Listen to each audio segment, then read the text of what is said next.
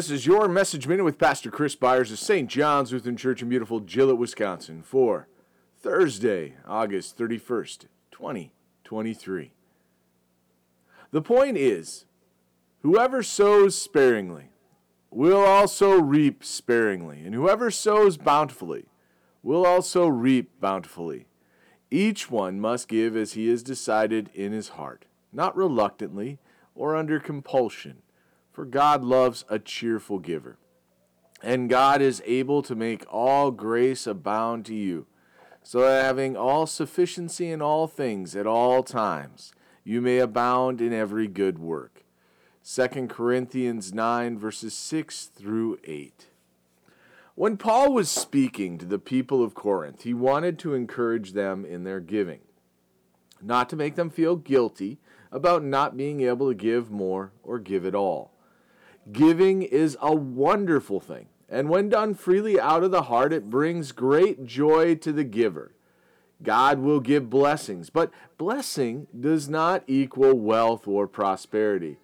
There are many who try to twist this verse into a gospel that it is not, and it can be very hurtful to the lives of those who are newly coming to the faith in Jesus Christ. People may be pushed into giving more than they can afford with the mindset that it may uh, that it and more will be returned to them. Sadly, there are those who compel people to give out on this false premise that if you give a certain amount of money to support a ministry, God will bless them exponentially in their lives with a strong implication that it will bring wealth and prosperity.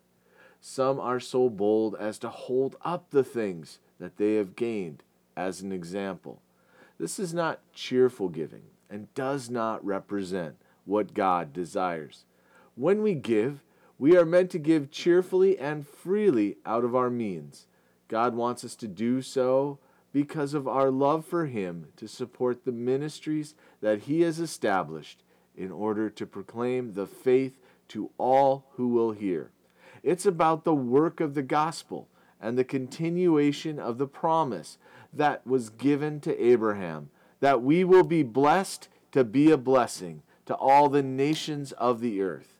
It's not about wealth or riches, but about the kingdom of God and our welcoming of many into the warm embrace of our Lord and Savior Jesus Christ. May your heart give out cheerfully, and may you be blessed in all that you do in the name of Christ. Let us pray.